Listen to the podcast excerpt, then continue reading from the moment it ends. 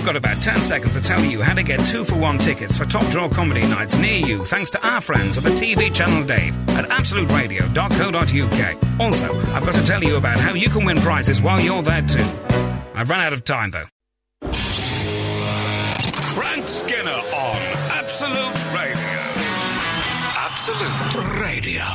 I put my hat upon my head and walked into the Strand, and there I met another man whose hat was in his hand.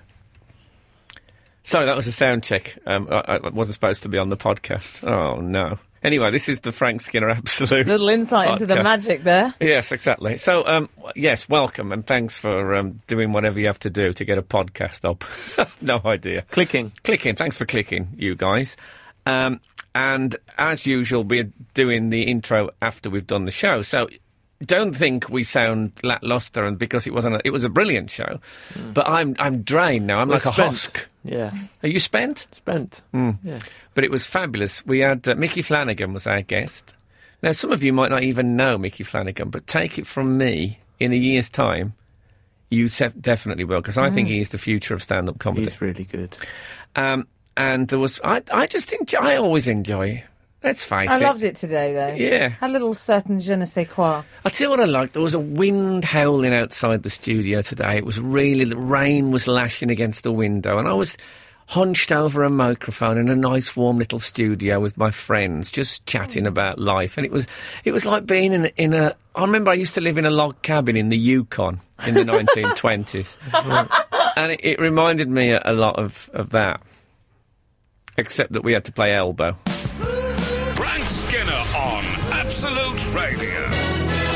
Absolute Radio. So we're off. And we've already had um, some messages into saying that the. What are they called? The cam. They're called things? webcams, Grandad. Webcams. I wanted to call it camcorder, but I knew that wasn't No. right.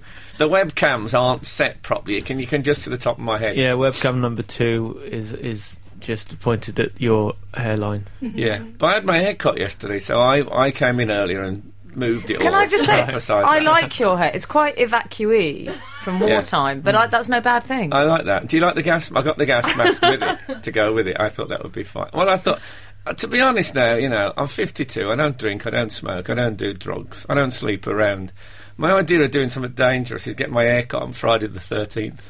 so that was it. That's that's as brave. That's like an extreme sport for me. Slightly tragic. So I'm sorry if you don't see the top of my head, but who watches the webcam anyway? I don't know, but we're not allowed to touch them. We got strict instructions once, don't you remember? We got told off for fiddling with them. Um, I've never moved one ever. Can I just make I that clear? did to point it directly at me. Of course. On um, webcam three though is pointed squarely at Emily Dean, and so it's a treat for all the single men out there. Yes. And married men with a roving eye. yeah. I hate it when people have a roving eye because you don't know which one's looking at you. Mm, horrible. Well, one of them's looking at Emily. yeah. I think David Tennant moved it because he's been in this week. David Tennant's been all over Absolute Radio like a terrible rash. Yes. Right. uh, s- uh, his, his bed is in the. Uh, He's in the what? What's it called when The you get foyer. the foyer? Foyer. That's it. Oh God, sorry. I've, it's one terrible mistake after the next. I feel I've got out of the frying pan into the foyer. um, yes, I can't remember any word. I've got nominal aphasia again. Yes, his bed, David Tennant's bed, and I don't Hmm. mean he's you know he's sleeping bed because he didn't you know he didn't want to get up that early.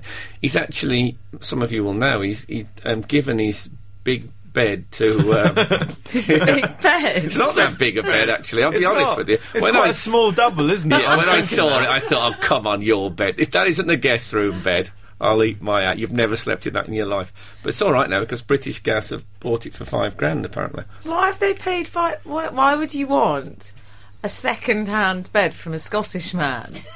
Well, I imagine there'll be a lot of gas in that mattress. They can, they can feed that off. And, uh, and I think David Tennant world. is awesome, I should say, but I didn't particularly want his second-hand bed. I think David Tennant will, will be nothing after Doctor Who. Oh, You Frank! heard, you heard it here first. Oh Well, the- well, my they- they- God, Frank!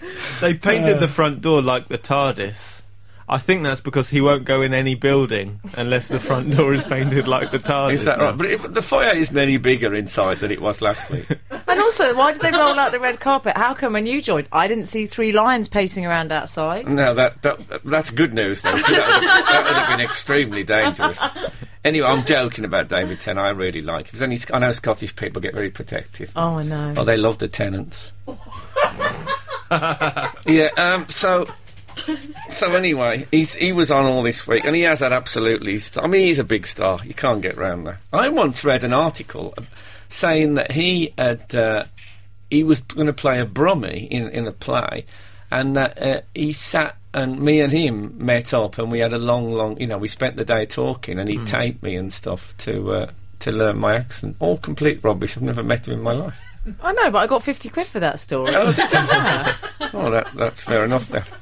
And I suppose you spent that on paying someone to move my webcam. Yeah, I did. So it was all you, you, you.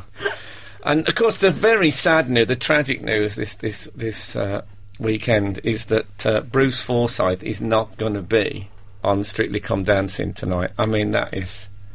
He's got the flu. He's got the flu. Yeah, oh, sorry, I should have said he's got because people just tuning in. They thought, oh, well, it's just a matter of time. No, no, Yeah. he's uh, he's got the flu, but uh, it won't be the same, will it? I mean, Strictly Come Dancing without Bruce Forsyth is like watching the Grand Prix without an accident. Absolute. Radio.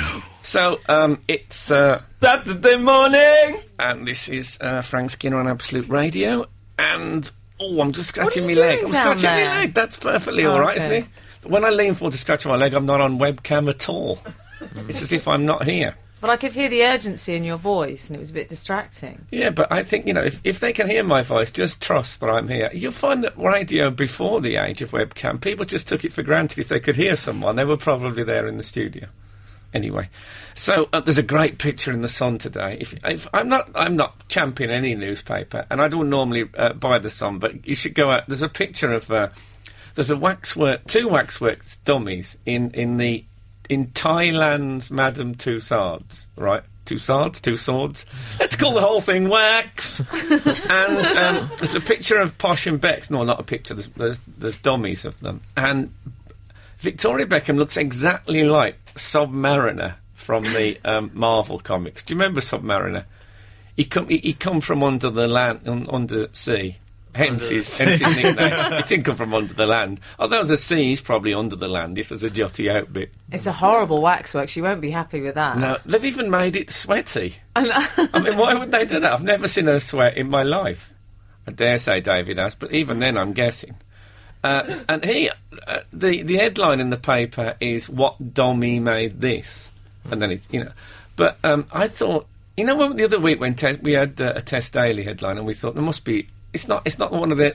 You know, the Sun's so brilliant at those punning headlines. And Is that when Laura Solon was on and the show was so brilliant and she was amazing? Yeah. And so, um, what we thought we might uh, do is is just ask if anyone's got a better advert for um, Thailand Madam Two Swords, um, Two Swords. what am I saying there? It's as if I'd gone out carrying two swords. yes, I have two swords for defence this morning, and. Um, that happened to me, you know. I was in. Uh, I was in. Uh, I'll come back to this in a minute. Just talk amongst yourselves at home. I was. Uh, I was walking through Victoria, uh, not Beckham, the area of London, with um, with my girlfriend, and um, a police car screeched to a halt. at- Oh, they the always screech, They d- they? No, well, it did though. It really, it went, and uh, and the man put his head out the window, um, opening it first. I say a man, a policeman, obviously, and he said to me, "Have you seen a bloke with a sword?" what? I thought, did he mean in my life? You know, I mean, I I recently watched um, The Mark of Zorro, but I, I I can see he wasn't in the mood for banter. So um, it's quite a frightening thing to be asked. Have you, seen a man with a sword? And and I went, I uh, and he went quickly, which obviously made me extremely anxious. And uh, and I said uh, no, and he went right, and then they shot off again. So now, imagine my predicament. I'm standing with my girlfriend in a dark street in, in Victoria, knowing that the police are searching quite urgently for a man with a sword. But that doesn't seem a very thorough investigation, running up to strangers going, Have you seen a man with a sword? Well, uh, yeah, I, you know, it's always good to go for an eyewitness if you can get one. Anyway, we started, and I thought I have to be calm about this. Obviously, I'm terrified in case there's a man with a sword comes round the corner. Um, Good, You've got a human shield with you though, so you don't need to worry that much. Well, this is what. See, I wanted to be calm so that so that Kat didn't get frightened. So she said, "A man with a," sword," and I said, "Well, I said, that, that's the modern world, isn't it?" And then I thought, of course, it isn't the modern world, is it? It's actually like the 16th century. Oh, anyway, um, I, they did catch. I think we uh, they did catch him in the end, and um, yeah, and we weren't killed. Now that's one of those anecdotes. I thought it was going quite well, and then I hadn't really got an ending.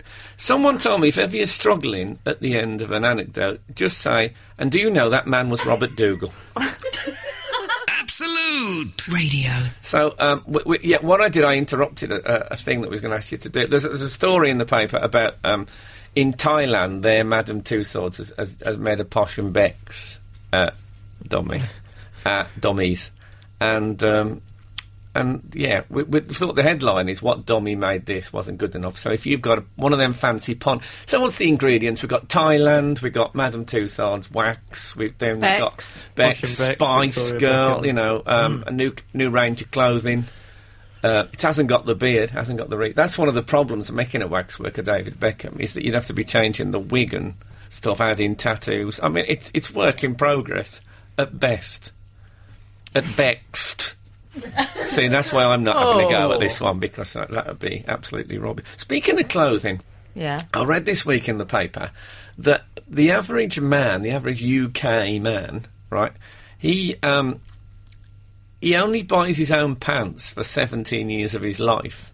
Before that, his mum buys them, and, and after that, his his partner buys them. That's horrible. So there's a small pocket, obviously not in the pants. Though I have seen pants with a small pocket for a condom. I, I don't know if you ever, if you remember those. They didn't they didn't catch on. Um, and also, I used to use them for parking meter change.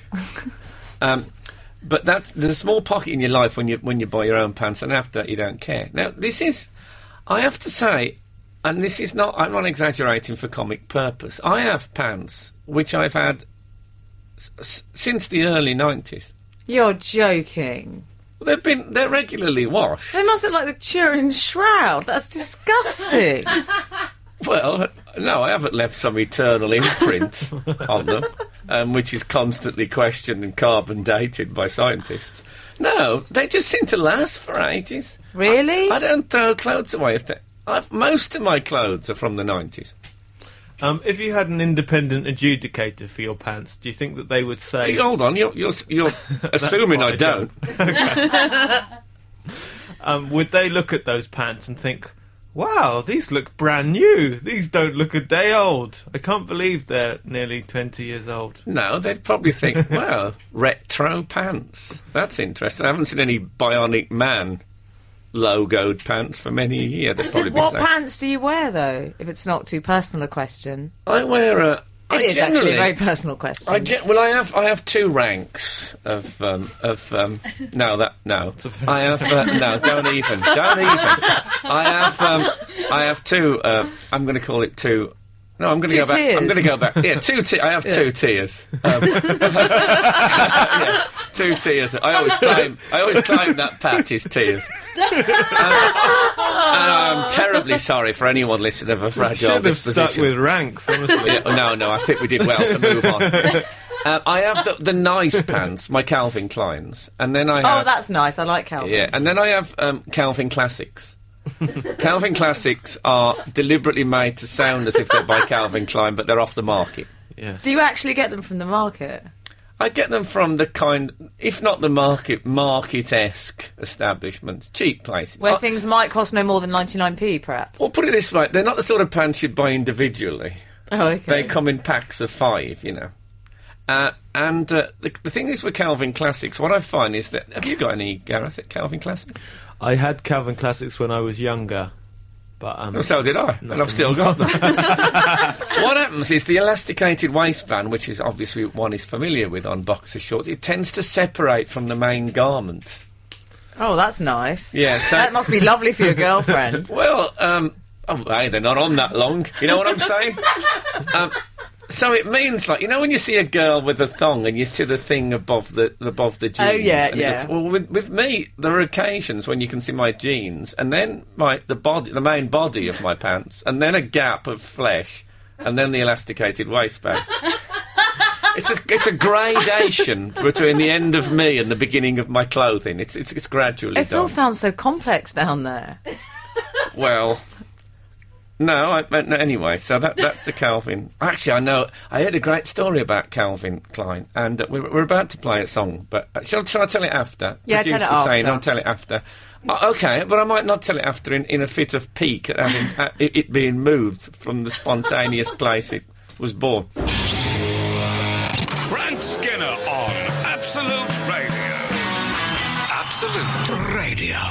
Calvin Klein had a brilliant idea Uh, in, in his offices, in his in his top, his headquarters.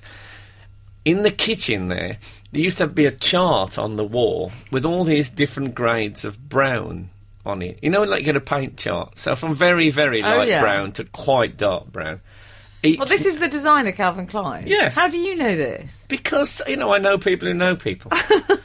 so um, anyway, so apparently each of these browns was numbered, right?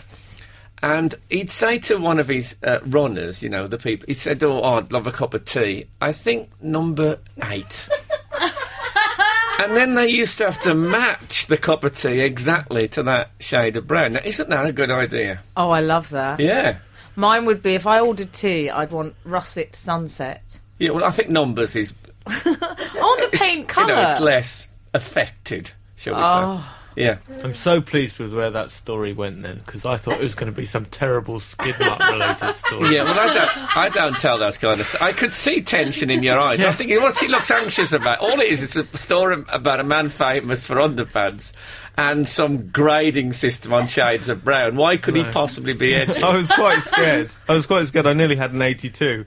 Yes. Was that with sugar or without? One lump or two. Oh, no! I'm sorry. Can we rewind? We can't. Re- what? It's live. I should have been told. Why wasn't I told? Yeah. So. Talking of pants, Frank. Oh, we're still talking about. Yes, we are. We've had a text in on eight twelve fifteen. Oh, that, yes, that is the text number. Thank you for reminding me. Eight twelve fifteen. Uh, someone who remains nameless. Hold on, I'm going to say it again so it's imprinted in the mind, but I'm going to say it in a slightly odd way so Go it on. I'm 12, 15! I think they'll remember that forever. So, what, what what's the text say? Um, the producer's absolutely lost it. She's just standing by the window. That's because I've broken all the sound systems I know. on the thing. Uh, okay, so this nameless text says, Frank, my ex. It's the text with no name. I'll, I'll set it up like. Okay. Oh. Do, do, lu, lu. I like the bit when it goes ding, ding, ding, ding, Oh, ding, I and then some that. blokes go, oh, oh. anyway, so the text with no name walks into town. I, I see the text in a poncho. Ex not wearing a poncho. Just let me read the text. Frank, my ex, 40 year old. Oh, Mm. that already sounds like there's trouble. Used to share his pants with his flatmates. They had a communal pant drawer. Oh dear. They didn't buy any pants from the start, so I have no idea where they came from. I that would have been a deal breaker for me. I like the fact that they didn't know where they came from, the way, the way they emanate, the way sometimes clothes appear in your house. Maybe they were in the flat when they moved in. What do you know? There's a pale blue pashmina in my in my wardrobe. I have I have not the slightest idea where it came from. Is that like a scarf or a or a? Yes, it's well, it's like a rather big and elaborate scarf, but I have no idea. I don't know the sort of people that wear pashmina. It might you be know. mine. I, I don't. Do you wear a pashmina? I've been known once or twice. Well, I'd, I'd see it like a, a slightly like a middle-aged piano teacher would be wearing a pashmina. Ah! Absolute. Radio. Well, I think we're human. so that that's this morning's phoning. Are we human or are we dancer? I think we're dancer. Oh, you think we're dancer? Yeah, not dancer. Okay. Well, what do you think, Gareth? Um, I I would say, I d- uh, dancer. D- you, dancer. no, dancer. What, denser? I would say. Are we human or are we Dancer. slightly denser than human? Are we in fact wood? Yeah, I, d- I don't know what it means. What does it mean? What are the killers asking? What is it, Gareth? Do you have any insight Um, into this? well, I think Is he, it says- is he saying dancing? Are we human or are we Ted Danson? What, Danson, Ted who used to be Danson? in Cheers? Cheers. Oh, I'd like to be dancing. Oh, it- I, I think it's a subtle way of exposing the fact that, that, that Ted Danson is a goddamn droid. He's not you. I knew that. I knew he wasn't human. I think everyone's a goddamn droid. No, you think no. Phil Schofield is goddamn droid. Well, that's only two, I think. Okay. But two is enough to start a revolution. I think you'll find. Are we human or are we damsons? Yeah. Well, what do, what does it mean? Does anyone know what they're saying? They're not saying dancers. If you said, "Are we human or are we dancers?" if you know what it means, can you text us in on eight twelve fifteen? I've taken over the show. Sorry, No, that's all right. I like the idea of you doing you doing the sort of uh, the domestic bits. the housekeeping. yes. We have had a text in actually, Frank, saying, "Great show. Glad I did not run you over as you walked out in front of me on Thursday morning down Shaftesbury Avenue. What the hell? Oh yes. yes. Oh yes. I, I'd been to uh, I'd been to a science breakfast. What? You know when you get to a science breakfast. No, Gareth and I don't live that lifestyle. Well, I had an invite um, from the London Times, which I write a column for every Friday, and they said we're doing a science breakfast at the Royal Institute in Albemarle Street. Did you wake up and it was 1885? yes. So I got a hansom cab, and uh, what it was that we, we sat and had you know bacon sandwiches and tea and and stuff. And meanwhile, there was a, a lectern in one corner, and the astronomer royal, Lord Rees, gave a lecture on science. That was the that was the breakfast, which I you know I liked it. It was it was extremely entertaining. He's, he's brilliant, Lord Rees. If you get a chance, I know you're like his groupie. You're always going on about him. yeah, if you ever get, actually, they sent me a photo, and it's like him lecturing. I'm sitting, I'm right next to the le- too close. You know when you're too close to the Mm. stage. I'm re- and, and I'm looking up like you know, like a, a loyal animal. Acolyte. Yeah, that's a, yes, an acolyte. That's what I'm looking at. But anyway, so that's why I was crossing Shaftesbury Avenue. I, I was probably coming Oh. back. Actually, I was coming back from my. You're getting quite obsessed by science. You came in this morning with, I've got some great science gossip, like it was 3 a.m. or something. Yes, I can't tell the science gossip on air. I but, think um, I think it's okay. I've always thought there isn't enough science gossip on Absolute Radio. but um, yeah, he, he, he was very uh, interested. See, last night my girlfriend's away for the uh, for the, the week. okay. Uh, I don't to any women listening to think that's some sort of a come on. It isn't. I'm just saying. So I'm I'm you know that mix when your partner goes away. There's a strange mixed feeling of oh, what am I going to do? I'll miss them, and also hey, I can watch all those programs that she's too stupid to enjoy. Frank. And that was a joke. And she'll know that. Uh, the text is probably already on its way. How dare you? I'm not coming back. Anyway, so last night I taped um, four programmes from called The Story of Maths, which I'd never got round to watching. I know nothing about maths, and I thought this is it. I'm going to start, you know, because as you get older, your brain starts to turn into jam, basically. And I thought it's good to have so- another challenge, and that gets all different parts of your brain working. So I watched this program, and then it actually got to a bit of maths, and it was just like at school. As soon as they did, even the simplest maths, I felt like a, a dull pain in the bridge of my nose. And then it had gone. Then he'd talking about something else. I just couldn't. I couldn't get it at all. And then So- you switched over to Girls of the Playboy Mansion, which is what you really watch, let's be honest. Yeah, but there's a certain amount of maths involved in that. Certainly geometry, the uh, the makeup of the globe. But yes, so uh, that was that was what I. But I'll tell you a joke. I'll tell you a science joke. it's, Oh, well, it's just more of a. It's it's part. It's sort of an opera joke. Oh, even better. opera jokes on Absolute Radio. yes, he said one Did you thing tell about- the opera joke at your science breakfast? No, no, this is something that Lord Rees told. Lord Rees. Name dropping. Lord Rees. About the Astronomer Royal. I love this. This will be the first time there's ever been an opera joke, I think. And it's quite a hardcore as well. If you don't know anything about it, just trust me, it's sort of funny. Eh, apparently, what if you're a scientist? It's not your big worry is if you don't make your discovery quick, someone else will get there instead. Mm-hmm. And he said artists don't have that worry so, so much. He said, for example, when Wagner took off 10 years from writing the Ring cycle, he wasn't worried that someone was going to scoop him on Gotterdammerung. Frank Skinner on Absolute Radio. Absolute. Radio. It's interesting that Travis say that thing about you've been drifting for a long, long time. I remember my uh, when I got expelled from school, my headmaster said to me, "You're a, you are a drifter, and one day you'll drift into something you can't drift out of." Oh. Consequently, this is Frank Skinner on Absolute Radio. um, I'm here with uh, Gareth and Emily, and uh, we asked. Uh, we, we earlier played the Killers um, song, "Human," which is says, "Are we human or are we dance?" I, does it say- does it say da- Does it say dancer or dancers? Well, I don't know. I think it says dancer. I- Okay. I, don't think we've got a definite um, decision on that, but we've got a couple of things about what it means. Okay. Um, Kate and Aaron York said apparently the Are We Human? Kate and Aaron York have written. They've they've co-written it. They've, The they've Bishop of York together, and his yeah. wife. Um, it says, Are We Human or Are We Dancers song is a quote from Hunter S. Thompson, referring to the fact that there were more dancers than nurses being trained in the USA at the time. Is that right? Um, not sure when that time was. And then another person um, has heard an interview from Brandon Flowers. Um, what's their name? but you wouldn't think- watch Strictly Come Nursing, would you, on the television? I Be don't know. honest.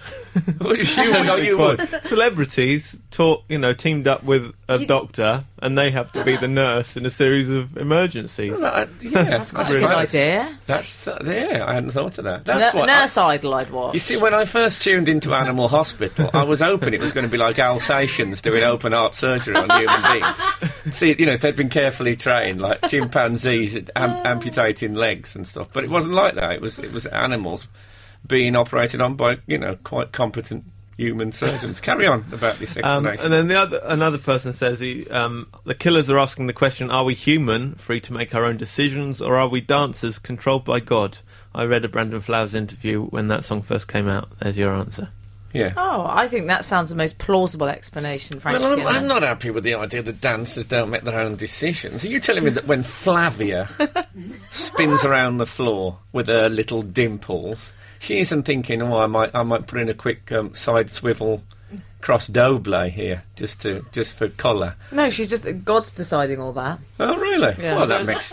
I don't know why these people are being paid. There's some space for improvisation, if they're mere automatons, there is space for improvisation. I like to think. but so. you know, basically, they know where the routine's going. Does Does the Yeah. Almighty make the decision about which fake hairpiece for that that they should wear that night? I don't think he's arguing that all dance is choreographed by God. I think it's like a metaphor. We saying- seem to have established that God is the executive producer of Strictly Come Dancing. He's been worried sick which- about Bruce. All Yeah, right. well, uh, is it, or did he do that himself? Yeah. Yeah, is this the first the first plot in, the- I'm in the worried. slow withdrawal? I'm worried the slow about- withdrawal of Bruce. I'm worried about Bruce because at his age, I don't think you come back from the flu. Oh come on! He should have a jab. Why hasn't he had a flu jab? He probably has. He probably wouldn't go through his wizened old wooden arteries. Um, Frank Skinner. So if you're listening, Bruce, and you won't be, we do wish you well. I love Bruce, so you know. Hmm. I He's do. You've got- had to apologise to David Tennant. You've had to apologise to Bruce Forsyth. haven't- I haven't- it And now me. I I'd like haven't you to said it. apologise to your girlfriend. I haven't said Oh anything. yeah, you should oh, yeah. apologise to your girlfriend. apologise now. Well, I don't need to apologise to my girlfriend. Love conquers all. Don't you know that? Hello? are, you, what are you doing? What, what are you going to workshop that internally? Frank Skinner on Absolute Radio. Absolute Radio. Now, listen, I was um, I went to see a comedy show a few weeks ago. It was a Monday night, and it was on a boat on the Thames, a moored boat called the Tattershall Castle, right? And there was this comedian came on, right, called Micky Flanagan, right? And he came on and he did like 20 minutes. And I honestly thought it was one of the best comics I'd seen for years. Completely blew me away. We should get him on the show. Yeah, well, that's what I said. So guess who was with us in the studio? Cheers, Frank. Yeah, it's Micky Flanagan. So, um, are you always that brilliant? Uh, Feel there free are to answer certain that moments honestly. when I haven't been that great. Yeah, as you know, as a stand-up, you have days when it just whew, takes off. Yeah. And other days when you think, oh, this is all imploding a little bit. But Yeah. hopefully, mostly like the time you saw me. Yeah, well, it was it was really really fabulous, and I thought, why isn't this bloke playing the O2 instead of this bloke? So why aren't you? Are you one of these guys who decided I don't want fame and glory and loads of money? I like to keep it real. I've certainly taken my time looking for any sort of success. That's for sure. I've sort of, sort- I think I came into it quite late with quite a philosophical attitude towards it, and thought, got to the point where I was making a living, and like most working class fellas, thought, oh, that will do. Yeah. you know, sort of a few quid on the sideboard, ain't got to go work till Thursday. And I've sort of left it like that for about five years. You've taken the few quid on the sideboard approach to comedy. You know, when you get up on a Monday morning and there's a lot of money on the table and you think, oh, that will do. And your ambition seems, this seems you seem like you've got there already. Yeah. You're not, you don't have to go to work anymore.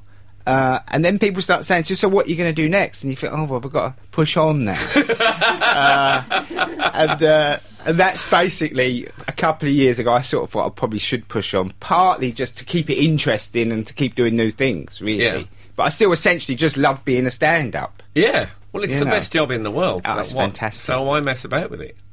No, I agree with that. I'm saying this someone who com- uh, completely took the king's shilling, of course, sold that. did any any money making project I could get my hands on. Not for money, can I say, just for glory. Yeah.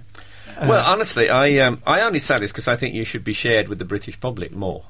Yeah, well, that is the idea. We are pushing on now. I mean, I am very interested in, you know, but, but being a star. But I don't know. that- when you sort of come from a fair, I'm going to keep waffling on about the working class background. All those things seem like. Well, can, I- can I stop? Can I stop you there because I have a Micky Flanagan fact sheet. Ah, yes, and the first point, get this: Micky Flanagan is 45 and was born at the London Hospital in Whitechapel and brought up on a council estate in Bethnal Green. Well, you've gone to the working class. Does it mention that my dad was in prison a little bit? It doesn't mention Oh, that. No. see, you've That's got to put that in, marvellous. Frank. It's great. I mean, I said it to him when I was five. I said, Dad, um, you're going to have to go to prison for a little while because they're not going to believe I'm working class enough. so he just went outside robbing people. He's, it's all he could do for me at the time. So, so was he in prison or was you out? Yeah, you yeah, added yeah. that for colour. No, he was. He, wa- he went to prison a couple of times. Not spectacularly, you know, just a year here and there. How does one go to prison spectacularly? It's like You know, Marie What I'm saying is that I think there are a lot of men who get at sort of 18 months or a year. He never got like 15s or No. 20s, you know, those No. big ones. Those big glamour stretches. You miss your whole childhood. So he was gone for a little while. I love, I love um, father's prison sentence boasting. My dad, can I say, never went to prison. You've, you've, you've won this. On, on sort Yeah. of, if we are playing top trumps, working class people, you've, Yeah. you've completely won me on the prison sentence. But, that's, but I do have to bring it in sometimes on conversations when people are telling me they're working class. But Yeah. Frank had an outside toilet, which he never tires of telling us. Did you Really? have that as well? Uh, No, his dad we had it. one. we, we yeah, my dad used to keep his guns in there, so we weren't allowed in the toilet. Uh, no, we had because we got a council flat um, when I was about two on a, a very, quite a nice council estate, which they, Yeah. they did used to exist and they still do, by the way. And uh, so, yeah, we had a toilet. Ma- Amazing. We had a toilet. mad, this, We yeah. had a toilet. It was just outside. It just seems right to have the toilet outside anyway, sort of, doesn't it? Uh, you, know, you get the paper and you leave the building. Um, you know, I agree with yeah, that. I, I like that I, idea. I, I may have mentioned this before, but when, when the council came around our house and said we're going to modernise your council house and we're going to put the, we're going to put you a, a toilet indoors, my dad said, "Toilet indoors? Is, isn't that a bit unhygienic?" It does seem odd, doesn't it? yeah, it? it's it's what we're going to do that that that act indoors. That Yeah, and You that should have it outside of your penthouse now. That'd be good. yeah. And you know when your dad used to come out the Have toilet? you and mentioned my penthouse to show me off in front of Micky Flanagan? I might have. Sorry, Micky, carry on. The toilet thing is, you know, when it. You, you knew when your dad came out of the toilet, he'd, that he'd been to the toilet. didn't you? There was no vagaries about it. It would drift downstairs and Yeah. seep into the other parts of the house, and you'd think, oh, good God. no, no, we don't. I, I'm all for the outdoor one. Absolute. Radio. This is Frank Skinner on Absolute Radio. Micky Flanagan is our guest. I think, I think, arguably at the moment, the funniest comedian in the world. That's, that's my, that's my, that's my summary. So, uh, Micky, you've got a, an. A, I'm going to mention a rival radio station. I want you all to brace yourselves. You're going to, Okay. you're doing a show on Radio Four, Yes, I am. Yes. and it's called uh, "What Chance Change." yeah. What, what, what is it about? It's basically the because I took a show to the Edinburgh Festival in 2007, and I tried to look at all the various things you can do to change your life that you can do. Yeah. having left school with no qualifications, Yeah, and I sort of looked at the fact that you can travel, you can start your own business, you can do what I did, was eventually go back to university, sort of late on in life, all those things, and then ultimately you can chase your dream. Can I say I've I've got a uh, a little graph here showing your working classness, and it's just it's just gone down. It's dropped. the university thing has thrown a complete spanner in the works. Well, it is about that conflict of sort of coming from a place Yeah. and then ending up somewhere where you're continually a little bit lost. Yeah. You know, you get around two people who are too highbrow and you think, oh, what do you know? Never done a day's work. Yes. And then you go back home and you sort of don't fit in there properly either. And Yes. you're continually challenged all the time with these two forces. Right. Some one of them's got ultimately got to win, and it's it's the bread and oil that's one with me. Yeah. No. I, I sort of moved Bread over. oil. Have you moved to balsamic yet? Or are you, are you, No, are you breaking yourself You've got in to treat gently? yourself, haven't you, every now and then? You know, so we have sort of skewed. I've skewed that way. Okay. um, and you know, so and I and I spend a lot of my time sort of thinking, you know, was this it? Is this how you, you, you? The minute you go on, I don't particularly want this life anymore, this working class life. Yeah. Inevitably, you end up somewhere. You end up like at the theatre or something, or the opera or something, and Yeah. you don't seem to fit in there. No. You fi- you're looking around thinking, I bet this is hard to clean. you know, you think You know what it's you're- hard to get up there. You're going to end up going to science breakfast with the astronomer royal. That's what Frank I does. love science. Do you? Yeah, I Yeah, you see. because I did my, my degree was uh, in social sciences, but we did the first year looking at philosophy of science, which I think comes back to your dancer thing, which I See, think is what I love about this, Micky, we've done two links with you. It's like Doctor Doctor Jekyll and Mister Hyde.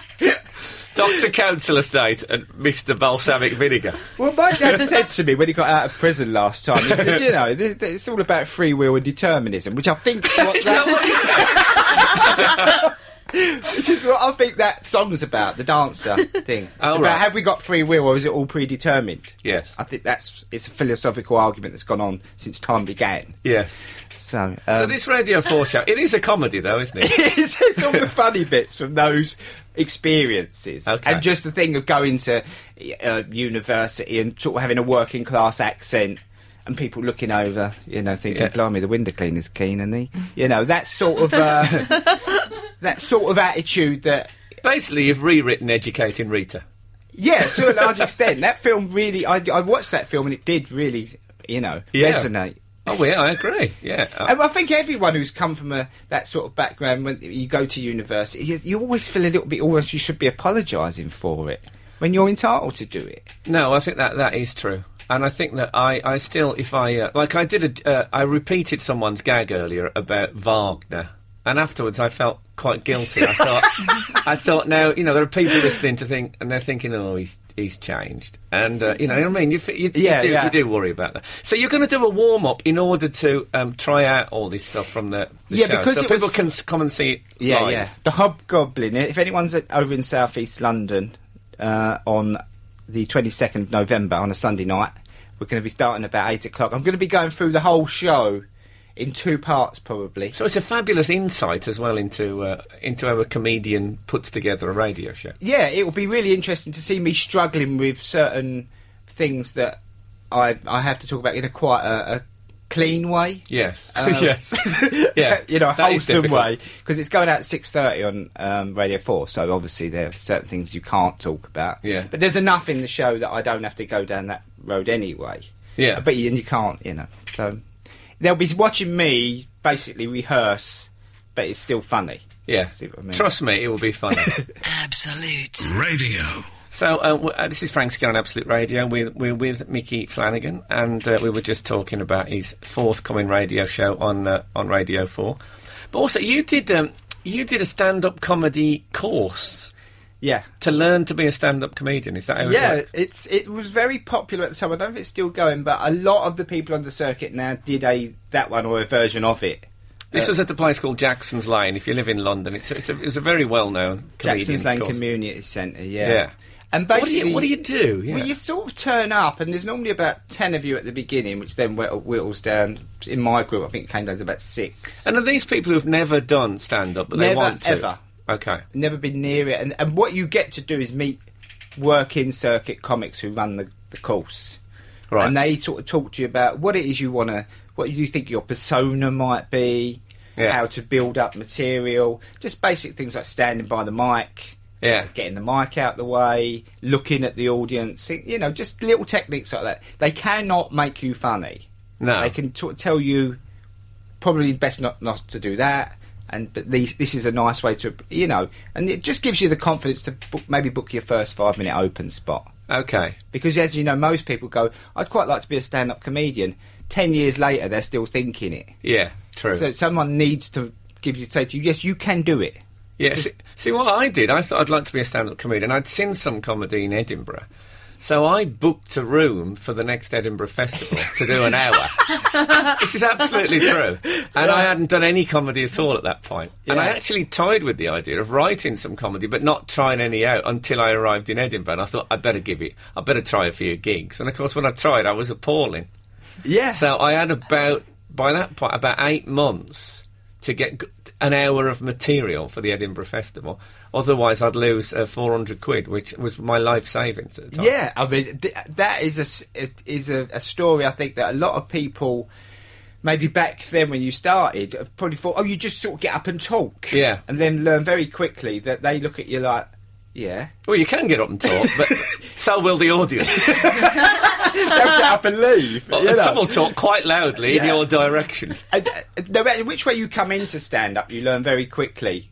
They let you talk as long as it's a funny bit. Yeah, You know, exactly. And so you see people doing their open spots and they're talking away. You go, you've actually not realised that there has to be a funny bit at some Yes. point because people start going, you get the beers in, will you? This gee's what you know. Um, They were probably away the week they did jokes on the course. You know, Imagine and, if you missed that part. Yeah, and they haven't said to the others, "Can I borrow your notes from last week?" They thought, "I'll be, I'll be, I'll bosk it." And They were then, uh, great at holding the mic stand, though. They knew how to do that. yeah, that that bit you could get. Um, but I did meet, I met um, certain people who are still characters on the circuit. Like Ivor Dembina took one of the weeks, or two weeks, I think. you he know. was the first sort of alternative comic I ever saw. Ivor Dembina. Yeah, and he sort of said to us, "In uh, you'll you'll get all the bits together that it takes to be a stand-up, you know, persona and confidence, and you'll know what to do. But writing material will always be hard." Yeah. Well, it certainly was for Ivor Dembina. he used the same twenty minutes for about fifteen years. In fact, I think he said the word impossible, uh, but, uh, but I've changed it to Well, hard. he used to do a job in North London, and when he did, he did the same material every week, and loads Yeah. of people used to come, and he'd do a joke, and people would shout again. But he did, he did finally he went through a sort of renaissance, and then he wrote loads and loads of new stuff and changed. But if a peer, he was stuck for a while. He was like, you know, he was stuck on that material. a lot of people do get stuck. Yeah. You know, because the circuit's so big and wide, you can do the same set for years and years, and Yeah, you know, but and that's dull, isn't it? it can drive people. It can drive you up the wall. Yeah. And also, Micky, I'll be honest, my memory isn't what it was. well, I did a show last I night. need to improvise. I can't remember twenty minutes stuff. I, the show I did last night, I did two 45 minute sets, and halfway through the second one, I literally was doing that thing. I was looking at the ceiling, thinking, "Where am I now?" Yeah. You know, and you have to look at the audience, and they know. Well, They sometimes because I did things when when you do four 20 minute gigs in a night. Yeah, and yeah. Come the third one, you're thinking, have I done this material before? Have I have I just said that? It's that's quite that's quite scary. Mm. Let's just think about how scary that is. okay, so look, um, Micky, we c- if we want to see your warm up gig, wh- it's at the um, Hobgoblin in East Dulwich, yeah, It's in Forest Hill, oh, Forest Hill, okay. directly opposite Forest Hill. Oh, I'm going to go to that. I haven't been to Forest Hill either. Been at an outing. Well, that'll be lovely. So, and when is it? Can't promise a lot. I'm afraid. Don't say that. I'm trying to get No, people I to go. The show yeah. will be great, but Forest Hill, is all- Okay. it's it's in. It's There isn't a forest. embryonic. It's changing. Okay. What's the date? What's the date? It's on. Uh, uh, it's the twenty second of November. right, and it's the. Hobgoblin Forest Hill Tube. I absolutely recommend it. This man is the future of comedy. Cheers, Micky. Thanks for coming. Thank you in. very much, Frank. Absolute. Radio. We move now towards the end of the show. It was good, wasn't it? I, you know, I, I love it. It's a great job. This. I love that Micky Flanagan. Oh, that Micky He's Flanagan. awesome. I tell you, he's uh, his stand up is really. I, I wasn't just saying because you, you might have been thinking I was just saying it because he was here. Yeah, because you sometimes lie, to be honest. Yeah, sometimes once the minute they've gone, the minute the door's shut, I start I lay into them. But no, he's he's proper funny. I have in all that stuff about working class people uh, or people from working class backgrounds doing stuff that they shouldn't be doing. Hmm. I've got. What about get this? Right, I, I'm going to do a plug now. Oh, I've God. got I've got a short story in the Sunday Times magazine tomorrow. Seriously. do, do you end it by saying, I woke up and it, it was all a dream? no, I. I I, I That's don't. a great ending. I I'm going to end this anecdote like that. so yeah, so if you're interested in what sort of a short story I might write, it's, it's not it's not jokes. It's sort of uh, it's sort of neo Shakespearean. Is it? Does it start? It was a cold and frosty morning. no, you keep on about how it starts. you have to read it. You'll have to read it without, if you're going to be dismissive about it before you've even read it, Emily Dean. And yes, I have used your surname, and what of it? oh, SRB, SRB, a sausage in a roll in a box for me. Oh, I love that ad. Yes, I what remember that happened? at the cinema. It was the a cinema 70s. ad. It used to be, do you remember the one for Kia-Ora? When it used to be It's like a crow. uh, it used to- Kia-Ora. "Arr, arr, arr, arr, arr, arr, arr, Adora. Kia-Ora. And they used to say to that, there used to be, used to be a crow going to drink it, and then this Yeah. other character would say, too orangey for crows. Which I I didn't don't like. remember that bit. You've made that up. No, no, that Uh, definitely true, happened. Yeah. Just for me and my dog. Because now, on Friday nights when I'm watching the, the seances, I like to walk around the house going, ar, ar, ar, ar, ar, ar, ar, ar, a Cora. So anyway, um, that's it from us. Thanks for listening, and uh, if you still are. Good day to you.